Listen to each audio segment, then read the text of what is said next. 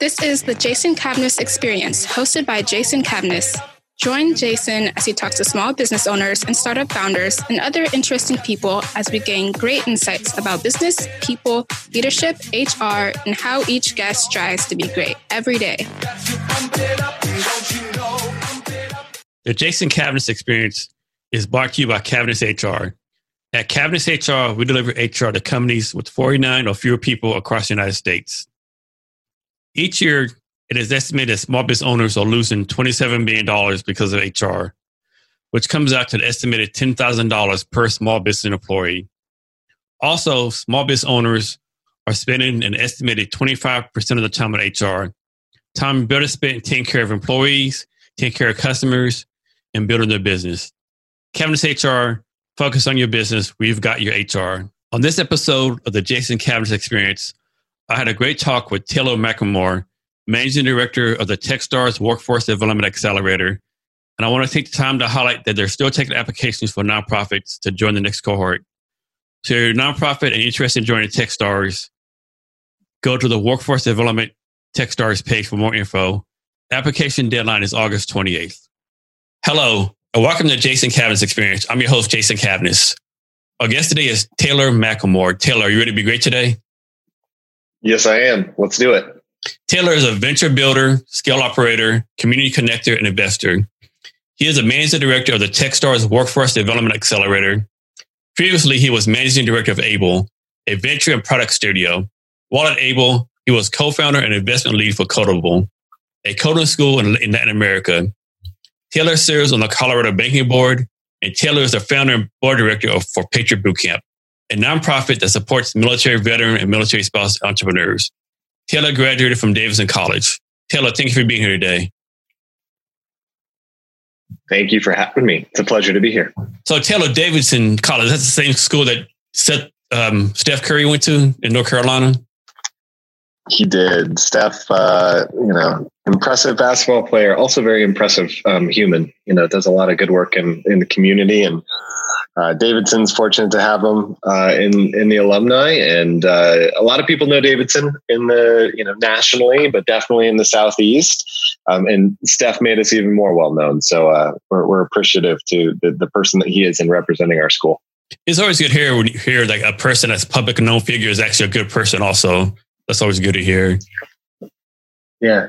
No, I, and, and I don't want to misrepresent it. I, I don't know him well or anything like that. We had a, you know, he goes in the category of uh, interacted with him a couple times back at school. My guess is he doesn't remember me one bit, uh, but uh, he actually did something really special. He uh, and and then with his business partner, a gentleman named Bryant Barr, who's really nice. Um, he actually they they helped my wife, who works with children uh, that are um, undergoing treatment for cancer. Um, they actually set up so that one of those um, one of those young young people that was you know working through some really tough cancer treatment could meet Steph, and that was that was her dream come true. Um, and Steph makes time for stuff like that, and that's you know for a busy person who is uh, wildly successful, um, he still makes time for the important stuff to connect with people. And I, I have a ton of respect for that. And um, Bryant helped me that make that happen. So we need uh, we need more Stephs in this world.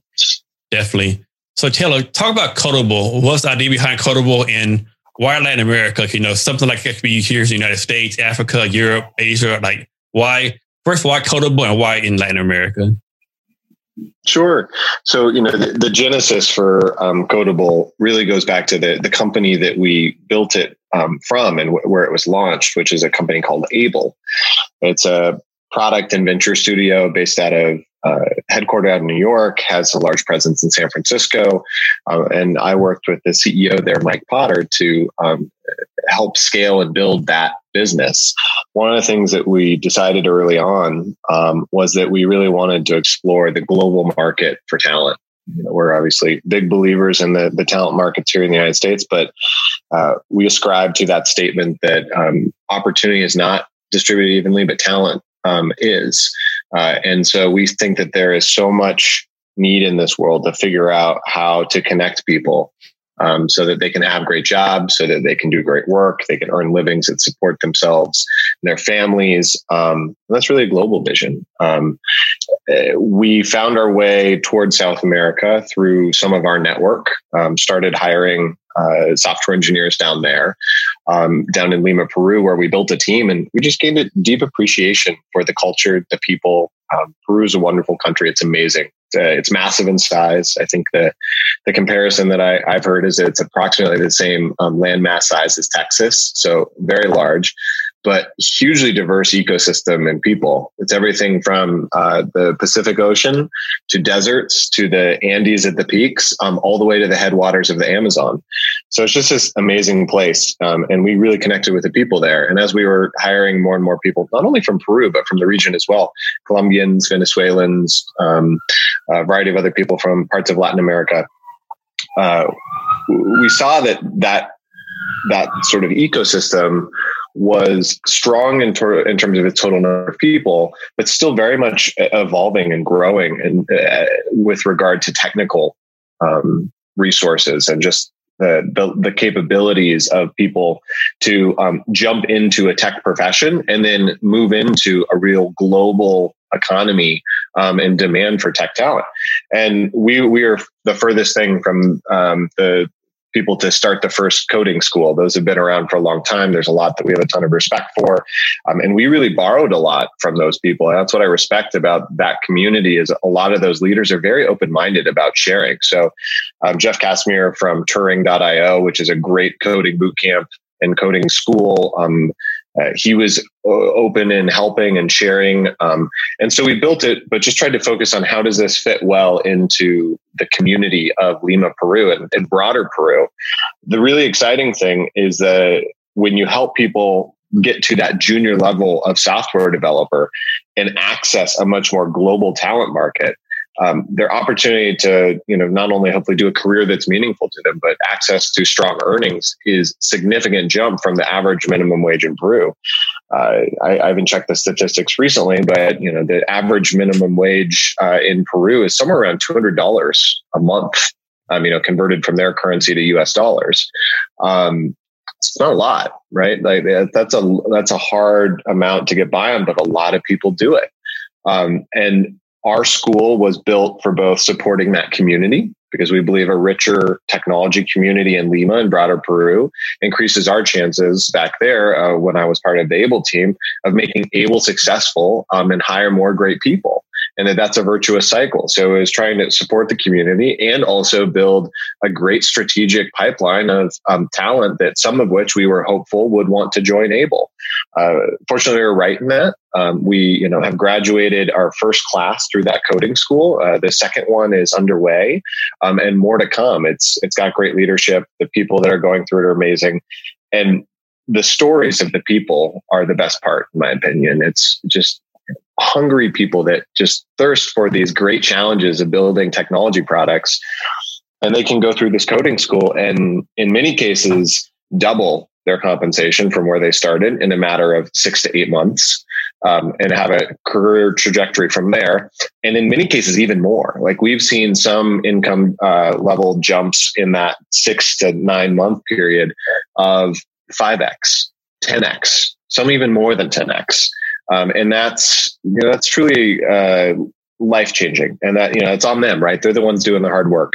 Um, but the school helps facilitate that, and hopefully that has impacts and ripple effects for their families um, in that broader community. Um, that uh, the the national ecosystem of technology improve. So that's why we did it. Um, it continues to be very strong, and uh, I have high hopes that it'll do uh, deliver a lot more very meaningful impact to people. How often you get you go down there and visit in person? Uh, back when I was at Able, I, I, would get down to Peru quite a bit. And this was obviously uh, our pre-COVID um, existence now, but I, I, would get down to uh, Peru on a pretty regular basis, usually about quarterly, uh, to spend time with our team down there and um, engage with uh, you know the, the people that w- really were the core of launching this. So you know, um, Andres Benavides is the general manager that really helped found and launch the project, and he was the one doing that work on the ground uh, with a bunch of instructors from the Able team um, that helped actually teach the the technology um, curriculum. So spend a lot of time down there. Love it down there. Good people. Like I said, the other thing too, it's uh, it's um, it might be a little controversial to some of the other uh, Latin Americans, but in my opinion, it's the the best food in um, all of South America. Yeah, I'm pretty sure the other country might have something to say about that, huh? and, and Taylor, Yeah, it's, uh, yeah, go ahead. no, no. After you, sorry for interrupting. Hey Taylor, so you know everyone talks about you know the tech talent shortage in the United States. Is that just in the United States? Is this software development tech talent shortage, or this across the world? What, what you, you're seeing? Uh, it's I I think it, the answer is yes, all the above, um, and you can see that in multiple places. Um, you know, demand is demand used to be more localized, right? It was my company is based here, and I want to hire you know, in this case, uh, technical talent, software engineers, what have you, that can come to my office. Um, that demand, you know, so was then localized to mainly technology hubs and then generalized across the, the broader economy in, in most cities. Um, but, you know, that's why there was such strong demand in places like New York and San Francisco. And you can see that in how much people are getting paid. Um, you know, software engineers with only a few years of experience are making amazing money. Now, that said, it's very expensive to live in a city like San Francisco. Um, but one of the interesting trends that was already occurring and has been accelerated by, by COVID is just remote work. There's actually companies now that are purposely trying to diversify their workforce um, uh, outside of those centers. Um, lots of reasons uh, that companies are considering it. Some is cost advantage of other markets. Some is that they believe that there's a lot of talent that's just not in San Francisco, which is completely true. And why have locations slow down building the best team? Um, so as those thoughts continue to grow, um, I think you add on top of what has been decades of you know just the demand for outsourcing um, which has been there and which which can be onshore can be offshore. But you just have this global trend of demand being able to be addressed by talent in more and more places. In my opinion that's a good thing. It gives people choice. Um, it makes it a more open market. Uh, and uh, you know that is what you know kind of my response is yes it's it's a us thing. Yes it's certain cities but it's also global both on the demand um, and then we address it by having global supply open up so uh, you know that that's something that I think is really exciting. Um, I think it's part of the the promise of this interconnected um, global world that we've been uh, you know a part of, and you know has lots of different influence and factors on it. But the more that great talent can find great opportunity, this world's a better place in my book. Hey Taylor, let's next talk about Patriot Boot Camp. But, but first, we get started, I, I want to thank you for doing Patriot Boot Camp. It's a great, great organization. And I'll probably get slammed for this, but there are so many veteran organizations out there who say they help veterans, right? And some of them scam, some of them try their best intentions that don't work out. But yours is actually doing something for veterans and, and helping us out a lot. So I really want to thank you for that. So the question is, I mean, because you're not a veteran, correct? No, sir. So did you get any pushback for, for starting a veteran organization, not being a veteran? Where the idea came from, and just, I mean, how did this come about? Yeah. So, I, I, mean, I'll maybe answer the question in two ways. You know, one is that specific one of did I did I get pushback? Um, you know, there've been a few times where people have kind of said, you know, uh, maybe not as directly, but who who are you to start this, um, or who are you to be involved with this? Um, but that is a small, small minority uh, I think a lot of times people ask the same question you did. They say, "Hey, you're you're the founder of Patriot Boot Camp. Did you did you serve?" And I, you know, I always try to be extremely transparent with that. That no, I didn't. Um, but the actions of the organization, um, the actions of the collective community now that are the alumni and the you know the partner organizations that are in it, I think speak for our intentions, which is um, we need to be very respectful that there is a veteran and military spouse and broader military community and like those are the people that have served. Hopefully we also create ways for everyone to support them that has genuine intention to do so. Um, because while there are a lot of amazing veteran and military spouse entrepreneurs that other veterans and military spouses can lean on um, there's honestly not enough to solve all the challenges um, and to get you the best path to whatever you're trying to solve as an entrepreneur. So by this just perspective of not, um, you know, I don't say this out of criticism, but uh, because some organizations are, it's, it's, sort of, you know, for veterans, by veterans. And like, I, I think that that makes a lot of sense in certain scenarios.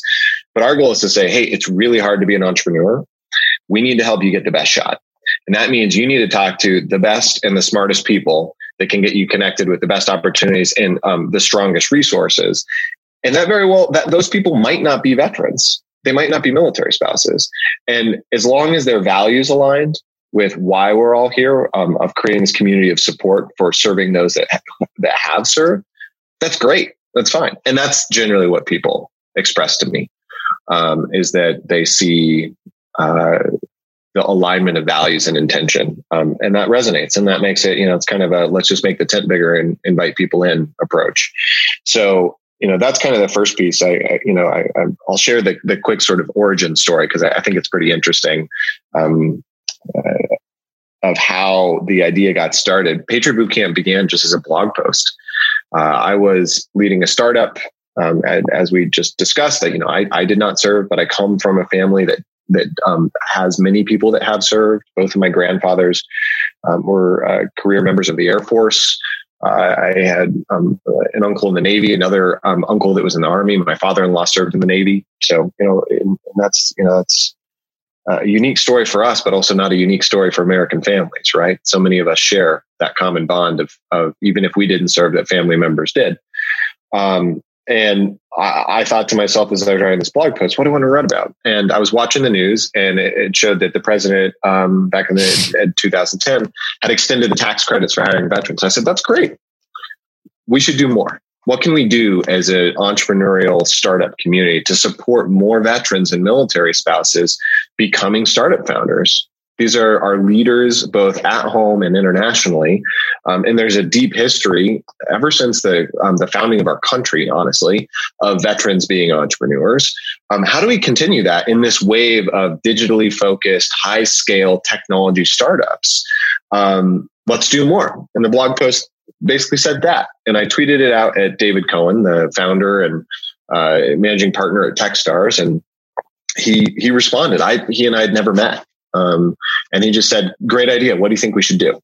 Um, and in classic David fashion, he transitioned what was sort of an idea to challenge me with the this is great, but how are you going to take action? How are you actually going to make a difference with this? How can we make this part of a stronger community to, you know, both be someone who's responsive, which I really respect of, you know, uh, you know, a really successful, busy person, but also to sort of uh, catalyze me and he does this with a lot of people uh, to see if we're gonna if we're going to receive that and do something with it. Um, and when when David and I went back and forth a few times on, some ideas of what what we could do, eventually said, "This is great, but like you need you need to step forward and take a, a leadership position in this. I'll support you. Techstars will support you. Go for it."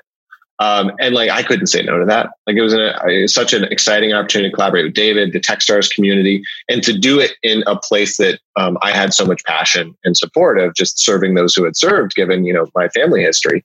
Um, and so we put together the first event, um, and you know just kind of rolled.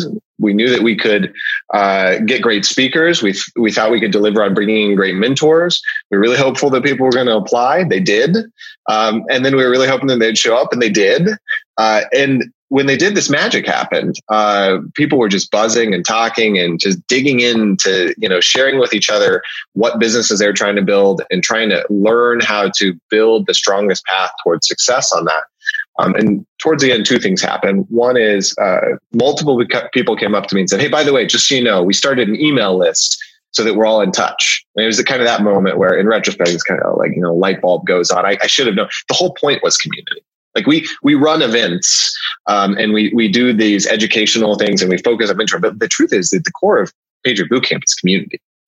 Um, and it took that first event for me to catch up and see it. They saw it before I did it. And then we've just built upon that. And then the second is, uh, you know, in, in, classic, like sometimes product market fit just um, sneaks up and bites you. Uh, a bunch of people came up to me and said, so when's the next one? And my, my honest answer was, I have no idea. I haven't even thought about it yet.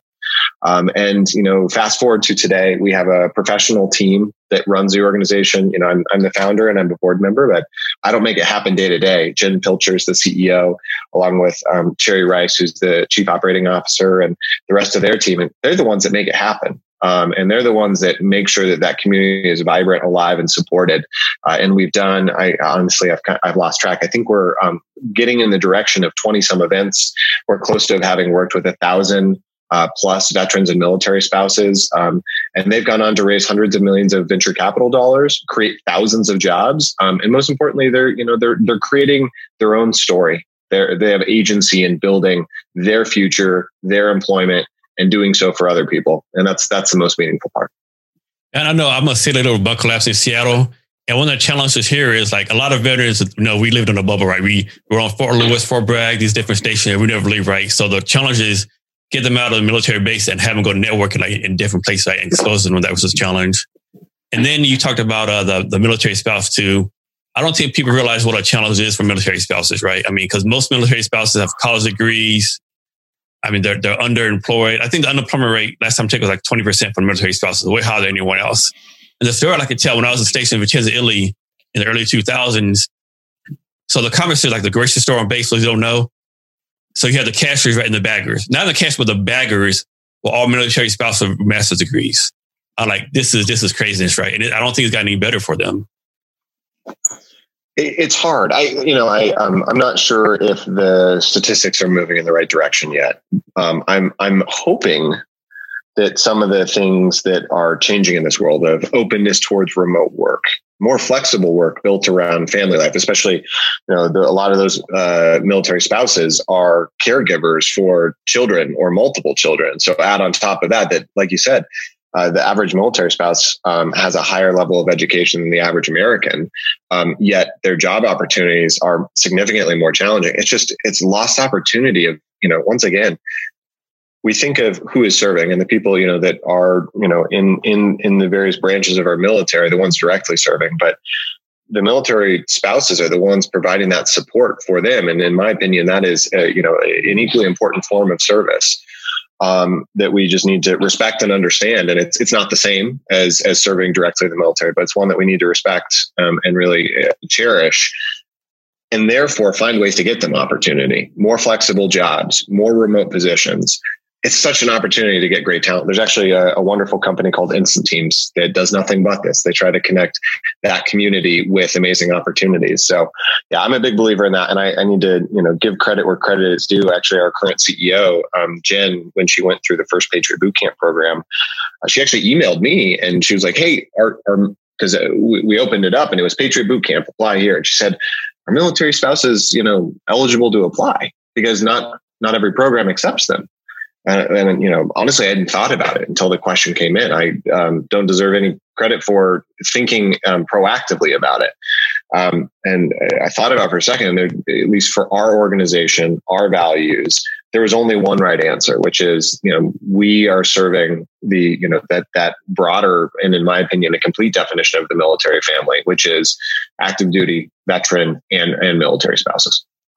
Yeah, I think the challenge too is too many companies out there who are like had a, had a mindset, well, you're gonna leave in a year or two anyway. I'm not gonna hire you. I'm not thinking like, yeah, she's gonna leave, he or she's gonna leave in one or two years, but you're gonna have this great person for two years that's gonna improve the value of your company. And some people have not got past that mindset yet.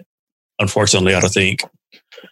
Yeah, and even when they do, you know, um, when they get when they move from place to place to support, um, you know, their spouse that's serving, like as long as there's more alignment with great remote work opportunity, it doesn't matter, right? In fact, it, like you know, I I have heard wonderful stories about how military geographic diversity helped companies. So you might have started working with someone, you know, a military spouse that was, you know, stationed there near you in the in the Pacific Northwest, and maybe they get um, stationed in uh, Japan next time. Well, you could think of that as a problem, or you could say, guess what? We have more time zone coverage now. You know, it's it's a it's a you know you have to be creative and flexible in your thinking. But I think most of what is traditionally been perceived as problems are actually really meaningful opportunities. I agree. So Taylor, let's fix the Techstars. I think most people know what Techstars is. My question for you is, what is a business of Techstars? Is a business of Techstars like to expose as many people as possible to entrepreneurship? Is it to make a social impact? Is it to like get as much money back from your investments in companies? What is the business of Techstars? Yeah, it's a great question. Um, I think it, it, very much touches on all those pieces, um, and I and I and I, I don't say that to sort of like I don't think that's a cop out answer. Um, and, and the reason is that all of those things that you just mentioned are um, self reinforcing if they're done right and connected in the right ways and, and make each other stronger and creates a very positive feedback loop. You know, so, you know, if you, if you think about, you know, this is what we say, like our, our, our vision is that uh, we want to create a more sustainable, inclusive and connected world. Like uh, the word startup isn't in there. Um, you know, the, you know, the term founder isn't in there, but we believe that entrepreneurship is a big part of that. And our mission is to make innovation accessible to everyone everywhere. Still, like it's not, hey, we do startups or we're just investors.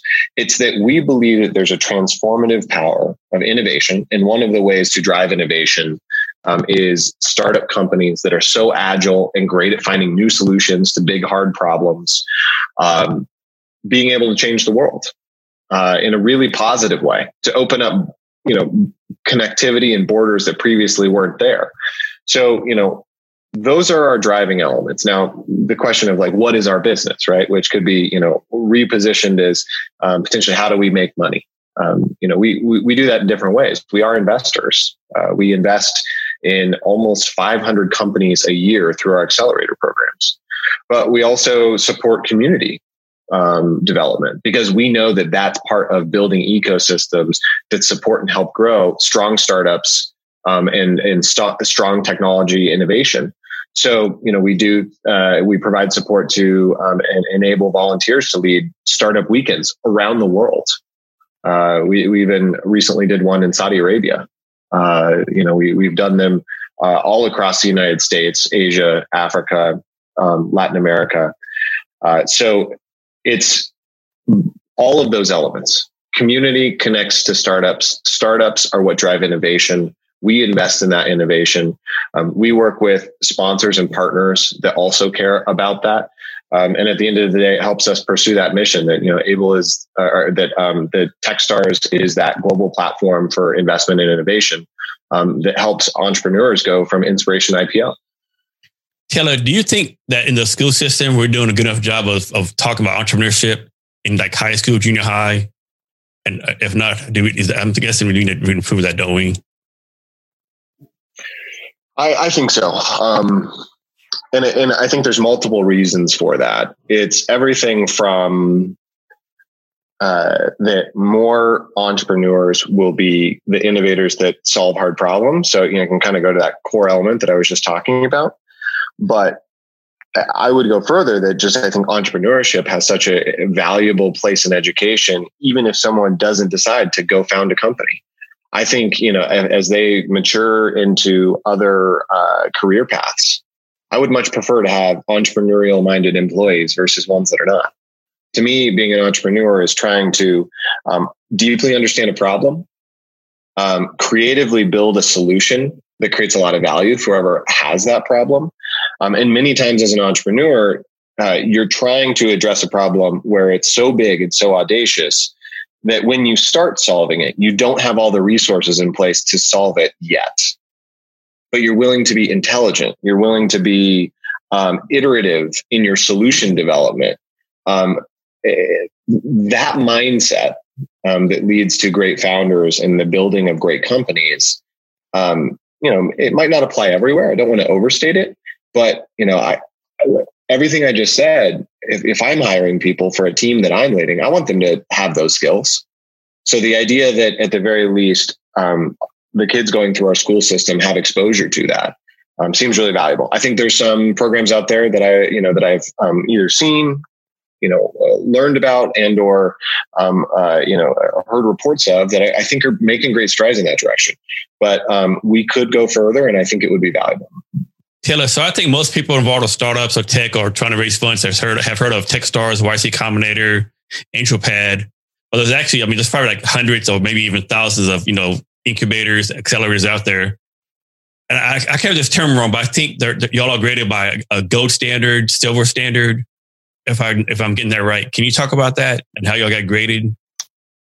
I, you know, I'm not in a great position to uh, comment on that mainly just because I, um, I mean, I've read some of that stuff too. There are different organizations that have, you know, done everything from academic research on accelerators to you know um, more news publications trying to come up with ranking systems. And i think all that's good right? Like they're trying to provide um, visibility and transparency to what are the strengths and the weaknesses of every program for for founders and entrepreneurs. That's great um, we need more of that uh, it's you know we all are working to tell our story and the more that there's data and transparency the better off we all are um, to me you know I, I, what I, what I can speak to is that the odds when you start an, um, uh, as an entrepreneur and you're building a startup are against you, honestly. And, you know, there's a variety of different studies out there. But, you know, you kind of settle into the classic line that like one out of 10 startups make it. Said the other way, nine out of 10 fail. Um, those are stark odds. So what does that mean, um, you know, for you as the entrepreneur, right? The, the way that I like to talk about it is you need to work on changing your odds. There's different ways to do it. Um, number one, you got to have a great founding team. Um, and you can be a solo founder. That that very much is a path. But um, both having walked the founder path, I, I, personally believe it is very important to have a co-founder, both for complementary skills, but just also a partner for what is um, a business journey, but also an emotional journey. There's just so many ups and downs, um, and I think it's important to have a, a support partner in that. Um, has to be a good fit. It's not always easy to find that person. It's a relationship you have to work on, but that's critical. Um, and then it's you, once you're starting off without enough resources to actually, you know, achieve that audacious goal that you've set out to. If you're really going after system level changes as a startup founder, and so the question is, who are you going to bring in along the way to help you get there? And so what I do know is that at TechStars, um, you know, we have over 2,000 companies that have, um, you know, gone through our accelerator programs. And uh, I believe the current percentage is 86 or 87% are either still active or have been acquired. Um, and that's a very different percentage from that one out of 10 make it. So um, there's lots of ways to measure it, but uh, the path of a founder can feel very binary. It's either, you know, did you make it? Did you stay alive or did you not? Um, and what we focus on is putting the right mentors, because we use that mentorship driven accelerator model around the startup founder to support them, to help them change those odds. Now, they're the one who has to do the work. Um, they're the one who's going to, you know, build that impressive company and they deserve the credit because they're doing that work. Um, but how can we help that founder basically shrink time down, make two years of progress in 13 weeks? That's what we talk about with our accelerators. Um, and that's why I think that they're um, very valuable and why, um, you know, our founders uh, recommend to other founders that they should join Techstars accelerators. Taylor, so you just took over as managing director of the new um, accelerator in, in, the Boulder Denver area, the Workforce Development Accelerator that focuses on the on the future of work. Can you talk about that? What's going on with that right now? Yeah, definitely. So I'm very excited to have joined Techstars as a, you know, a team member. I've interacted with Techstars in lots of other capacities. Uh, you know, for example, uh, Patriot Bootcamp was actually founded in partnership with Techstars. They, you know, we, we they're a co-founder of helping Tech uh, of, of, Patriot. Techstars is a co-founder for Patriot Bootcamp. So, you know, uh, have had that interaction. Also, I, I was a CEO of a, a, startup that went through Techstars Boulder program back in 2013. So I've, I've seen it on the founder side, and I couldn't be more excited to be in this position. You know, I, I I think of myself mostly as a builder venture builder, community builder. Um, you know, a lot of what I do also is on that investment side, but in my heart of hearts, I'm a builder. I just love helping build things and supporting others in how they build things. And that's why I love this, this position. Um, we're actually the fourth accelerator in the state of Colorado for Techstars. Techstars has, I believe, 46 or 47 um, active accelerators globally. Um, and the four here in Colorado include the, the, the very first one, the Techstars Boulder program, also the Nature Conservancy Accelerator, which does amazing work around sustainability. Uh, and then also the Western Union Accelerator, which focuses on um, finance, uh, uh, financial technology and fintech. Um, uh, great managing directors of all those programs, and we're fortunate that we're as the fourth program. There's not only TechStars headquarters here in Colorado, but that network of three other programs um, that are great. So we're we're joining a party more than anything else, and we're grateful for that. Uh, our focus is uh, workforce development. So that's I'm the managing director of the TechStars Workforce Development Accelerator.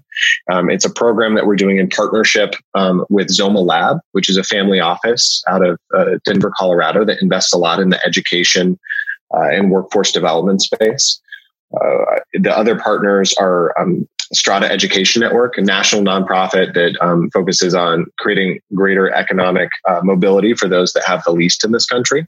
Um, and then Colorado Thrives, which is a group of 13 CEOs uh, that are here in Colorado of large companies that are dedicated uh, to workforce uh, viability for a stronger Colorado. So the, the great part is that we have all the Techstars network globally, but just the strength here in Colorado.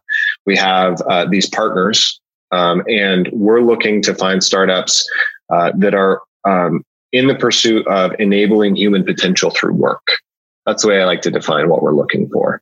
People that um, see the the impact and value that um, careers, employment, um, how people work can have. So uh, we we invest in a wide spectrum, everything from some education technology that feeds into how people enter the workforce to companies that are connecting supply and demand uh, and then also um, uh, solutions for employers. How do you find the right people? How do you uh, hire them? How do you retain them? How do you help them grow? And I would say overall, the themes that really define the companies we look to work with are, are human ones. Uh, the workforce journey is a human one. Um, and so what we want is companies helping build agency as people decide what career they want to take. Um, agency is um, supported by having visibility and transparency about what their options are and how to get between those different points. Um, there's not enough of that. So it's not an easy market to navigate, especially in a time where we have so much unemployment. And then um, the other piece of when we work with more employer focused solutions, uh, it's not just how does this make a company more money? It's not just, hey, what are all the cool new things in the future of work that you can do for the sake of doing them? Um, I believe that technology is a tool. The question is, what can you do with it? So the lens I bring is what companies are building in that future of workspace that combine mutual success for the employee and the employer. If a company is a startup is really building something that hits that note, that's when I get excited. Hey Taylor, I, I saw recently that you're you're trying to bring on two nonprofits to apply. Yeah, yeah, no, thanks for highlighting that. We uh, we're following the standard Techstars model that 10 for-profit companies will go through it, but in partnership with our friends over at Colorado Thrives, um, we're going to bring on two nonprofits uh, to participate in the program, and applications are still open for that. So the for-profit application um, process closed in July, and we're going through our selection and diligence process right now. Uh, but on the nonprofit side, it's still open, and um, applications will be open for uh, about another three weeks. Um, and we're excited because in this workforce development space, um, solutions do come from the for-profit space. They come from the government space, and they also come from the nonprofit space. And a lot of times, they come from the collaboration between those types of entities. So that's why bringing in two nonprofits both, um, you know, matches the values of the Colorado Thrives organization and TechStars, but also reflects what is the reality of solution development in the marketplace for workforce development. So, if there's any uh, nonprofits out there or people that know of nonprofits um, in the workforce development space about helping people get into the right jobs and helping companies employ uh, people, um, we, would love to hear from them. We have a an Ask Me Anything and panel session coming up on Monday, actually. So, if you if you just go to the TechStars Workforce Development um, page, you can find the links for all of that. So Taylor, next, I want to talk about the, the fundraising part of, of, of, startups. What is it that startup founders get wrong about raising funds and the investors in general, from your point of view, from, from what you've seen? Yeah, it's a great question. Um, fundraising, uh, you know, I think it depends who you ask. Uh, different types of founders either either love it or hate it. Um, and, and I, I understand both perspectives. Uh, it's not easy. Um, and I, and I think that's okay. Uh, you know, it, I don't think it actually would be a very good system if it was overly simple to just get a bunch of money. Um, there should be competition between ideas, founding teams um, for capital.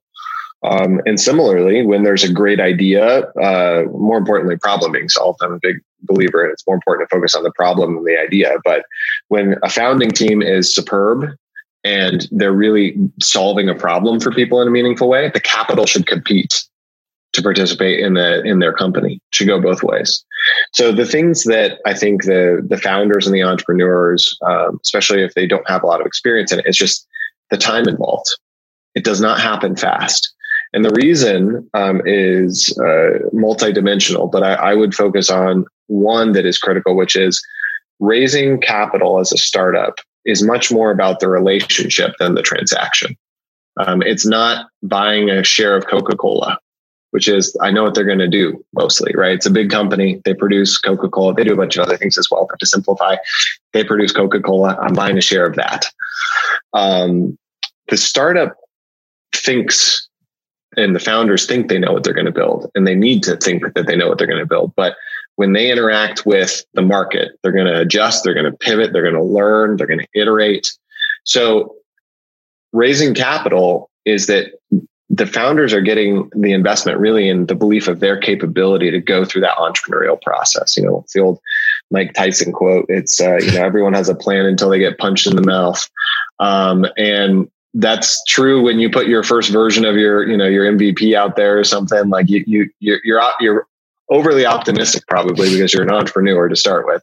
And then you put it out there and the market tells you, no, that, that wasn't right. I liked this little bit over here. You need, you need to go deeper there, but that other stuff that you thought was right, no, you, you should, you should scrap that. And, and that's the point is investors are looking for the person that can go through that process. Um, and it's really hard to figure that out as an investor. Um, and so what, as the entrepreneur, you can do is put yourself in their shoes. They're not going to probably like there's a very low likelihood they're just going to cut you a check in the first meeting because they're not funding your pitch deck. They're funding you and they want to get to know you. So here's my biggest piece of advice is um, open up to allow them to see you as a person. Know that it's going to take some time. Help them understand why you are the person or why you as a founding team are the people to solve this problem. Um, and, you know, also hold them accountable. I think one of the challenges as, a, as an entrepreneur is no one's moving at the speed that you are. You're living hour by hour, day by day. No one's going that fast other than you. Um, and they know that on the other side, but there's no reason that you can't hold investors accountable. This, well, the investors don't move enough, uh, move fast enough statement. Well, you know, just as you would uh, communicate clearly with someone on your team, treat them the same way. Say, hey, what, what is your investment process? How long does it typically take for you to make an investment decision? At the end of the meeting, say, great, what, what are next steps? Um, where are we on that process? When can I expect to hear back from you? What more can I provide to accelerate this process? Um, in every great investor that I know will respond very respectfully to those questions. And if they didn't proactively tell it to you, should share it and that'll help you understand. If they're like, yeah, no, on average, it takes us nine months to make a decision, and you don't have nine months, great. Cut everyone's losses there. Don't waste any of your time or any of theirs. Um, focus on that alignment, that clear communication of expectations on the entrepreneur side. So, Taylor, follow, yeah, it makes a lot of sense. Taylor, follow up question: What are today's investors getting wrong about the founders of today?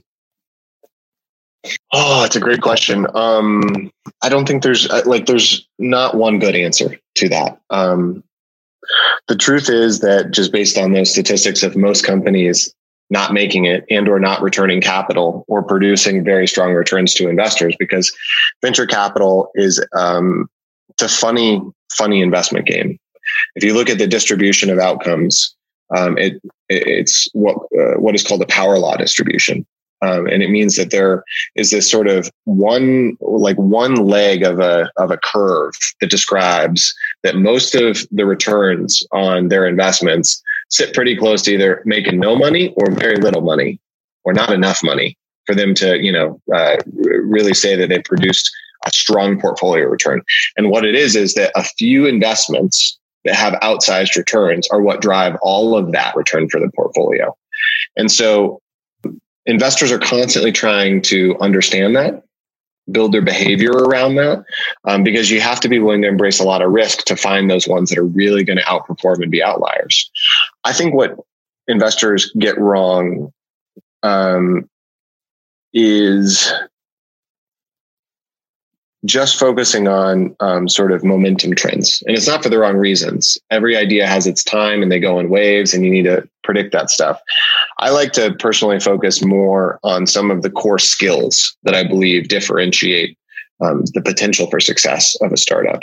One that I always like to pick on um, is product design. I think a lot of times people think of design as you know just where you know where are we putting this icon on the page? Is is it is the button blue? Um, those sorts of things.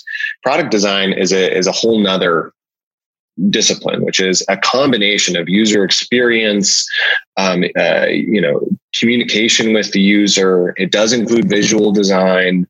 Um, it, you know, it's interaction patterns. Um, it can include user research. The best products have this deep design thinking understanding of the problem to be solved and also how to solve it for the people that are experiencing it. Um, that is still a differentiating factor, right? Like I, have been spending some time through our workforce development uh, accelerator looking at um, human resources technology. Like those tools are still painful to use. Like they're just hard to use. Like product design is barely filtered into that world. Um, Gusto is a great example. People are like, oh my God, Gusto is so easy to use. It's like so much more uh, intuitive. You know, and, and you're in this world. You you know this too like I think that there are some companies like that that are doing better things, but like still, most of the tools aren't great. Yeah, unfortunately, for like, every, unfortunately, every Gusto, there's like a hundred companies or nowhere close to them.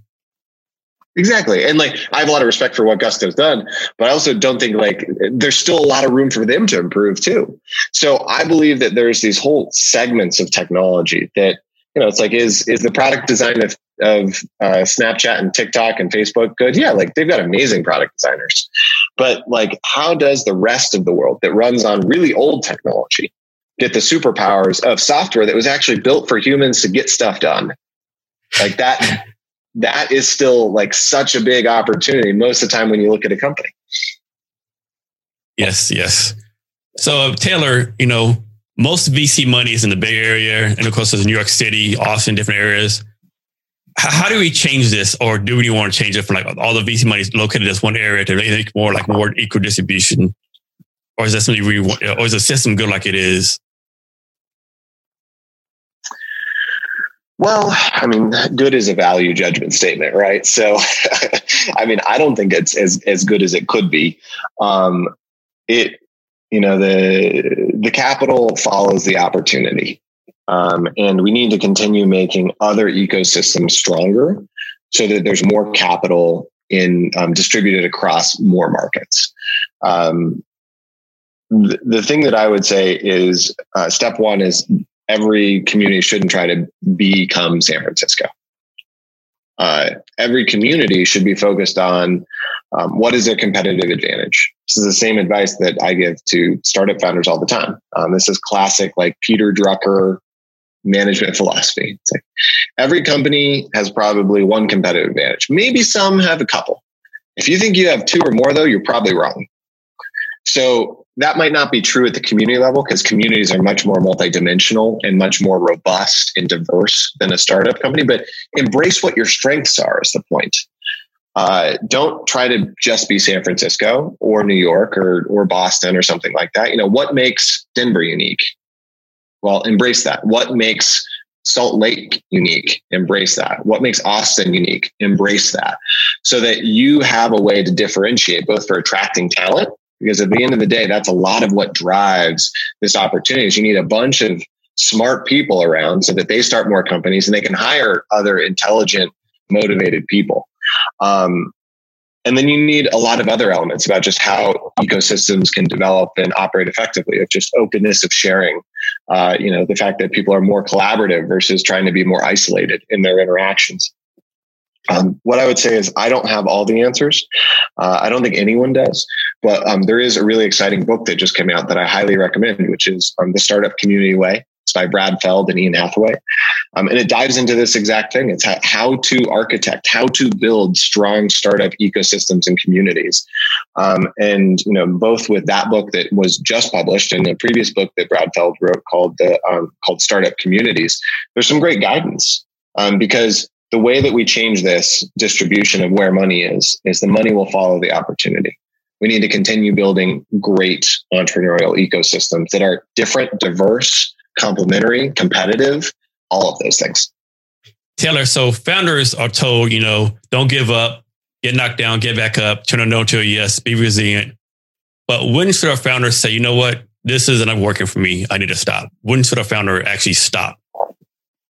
Yeah, I'm going to borrow um, sort of a metaphor that I heard from a, a gentleman. His name's Greg Coleman. He's a Patriot Boot Camp alum. Uh, he also went through TechStars. Um, he's a CEO of a um, of a fitness app company. Um, super intelligent person. Uh, very uh, very passionate community builder um, as well. Um, and he was at a Patriot Boot Camp event once, and he talked about this idea of, um, you know, and it was I think it was a metaphor purposely built for the military audience there, which is you're not going to fly a plane all the way across the Pacific Ocean. Um, I mean, you can now, obviously, but like there's a lot of risk of taking the longest journey first. He said, what you do is you find an island at least halfway, ideally even closer.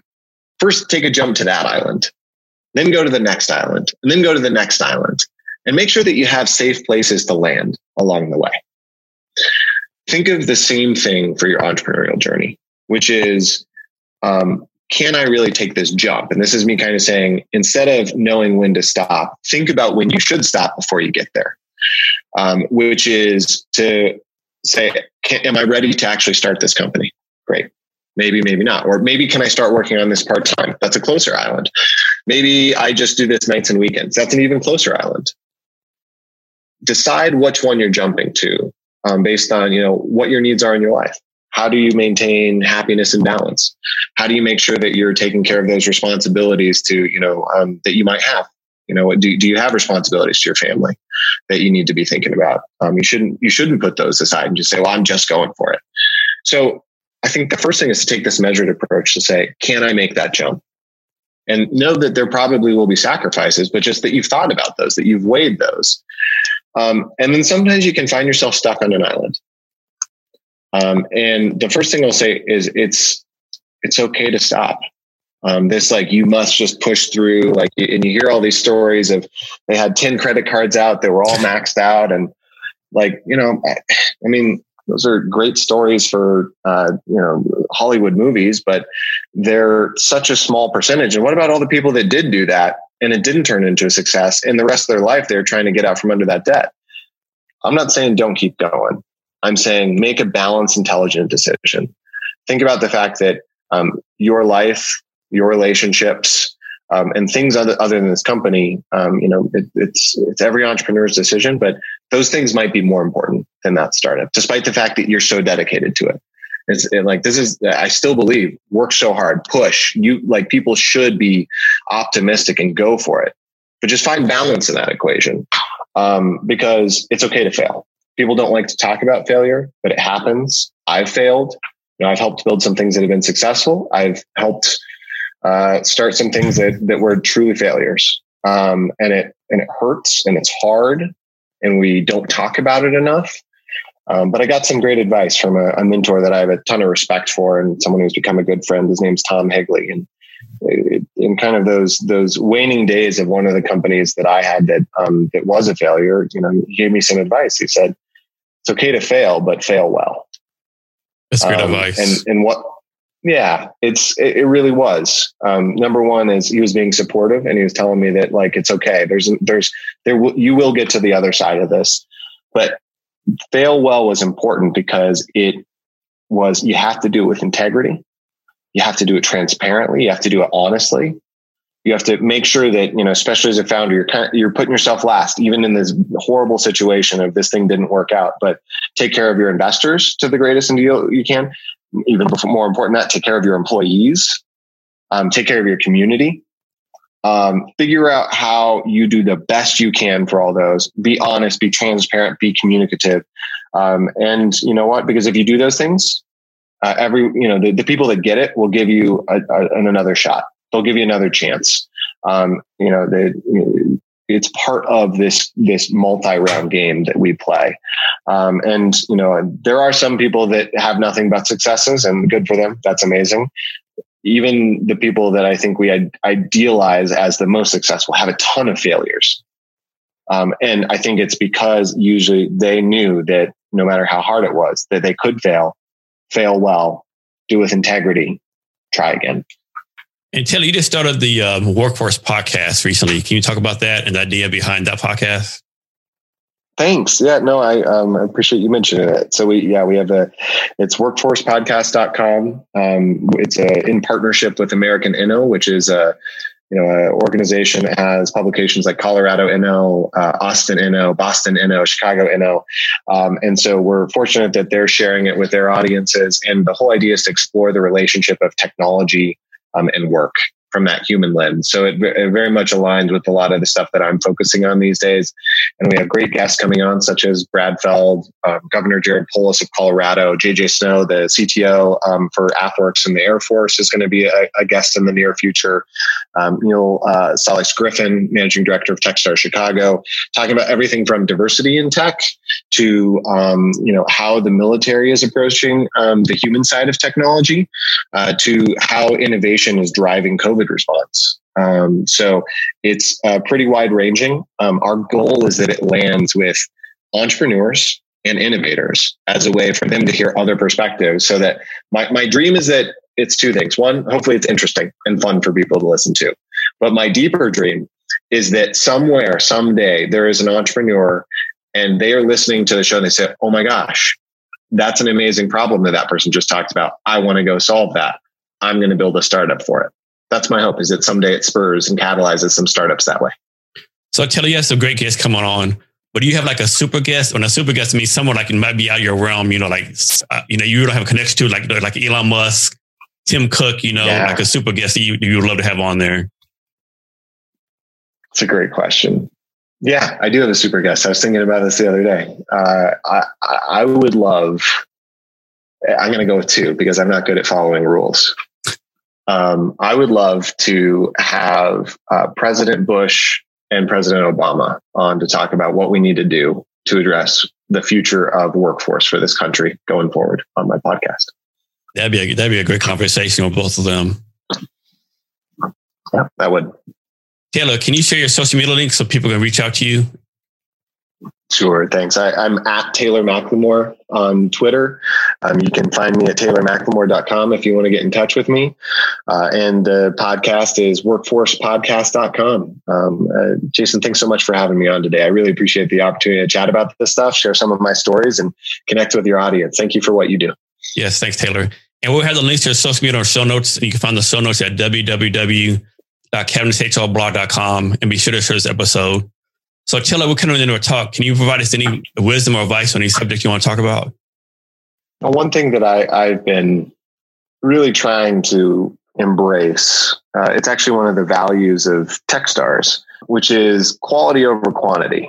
I feel like we live in a world dominated by quantity. It's, you know, with this digital world where you're just like, well, we, we could, you know, we could spin that up to a million people or uh, you know a hundred million people or something. No, I, I I really am excited to focus on things where you can start with how do I drive quality, quality of experience in what I'm building for one user or one client. How do I think about that with how I'm spending my time instead of just like putting a bunch of time against something? Am I thinking about the quality of it?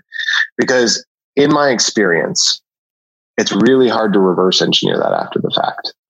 It's really hard to figure out quality after you've started so when you start with quality and you stay dedicated to quality, you can scale with quality. So I've been thinking a lot about that. And I would just share that idea for people to think about how it might apply to what they're building, their lives, how they're investing their time.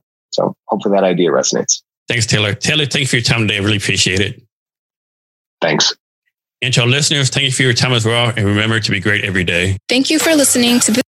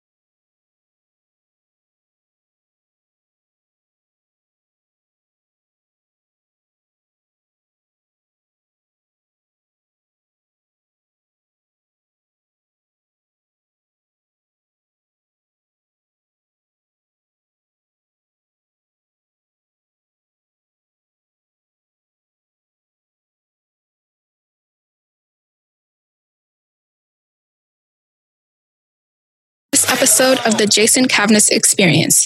Be sure to connect with us across social media at cavnessHR. Thank you, and remember to be great every day.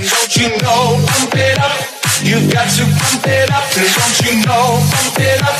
You've got to pump it up. Don't you know, pump it up. You've got to pump it up. Don't you know, pump it up.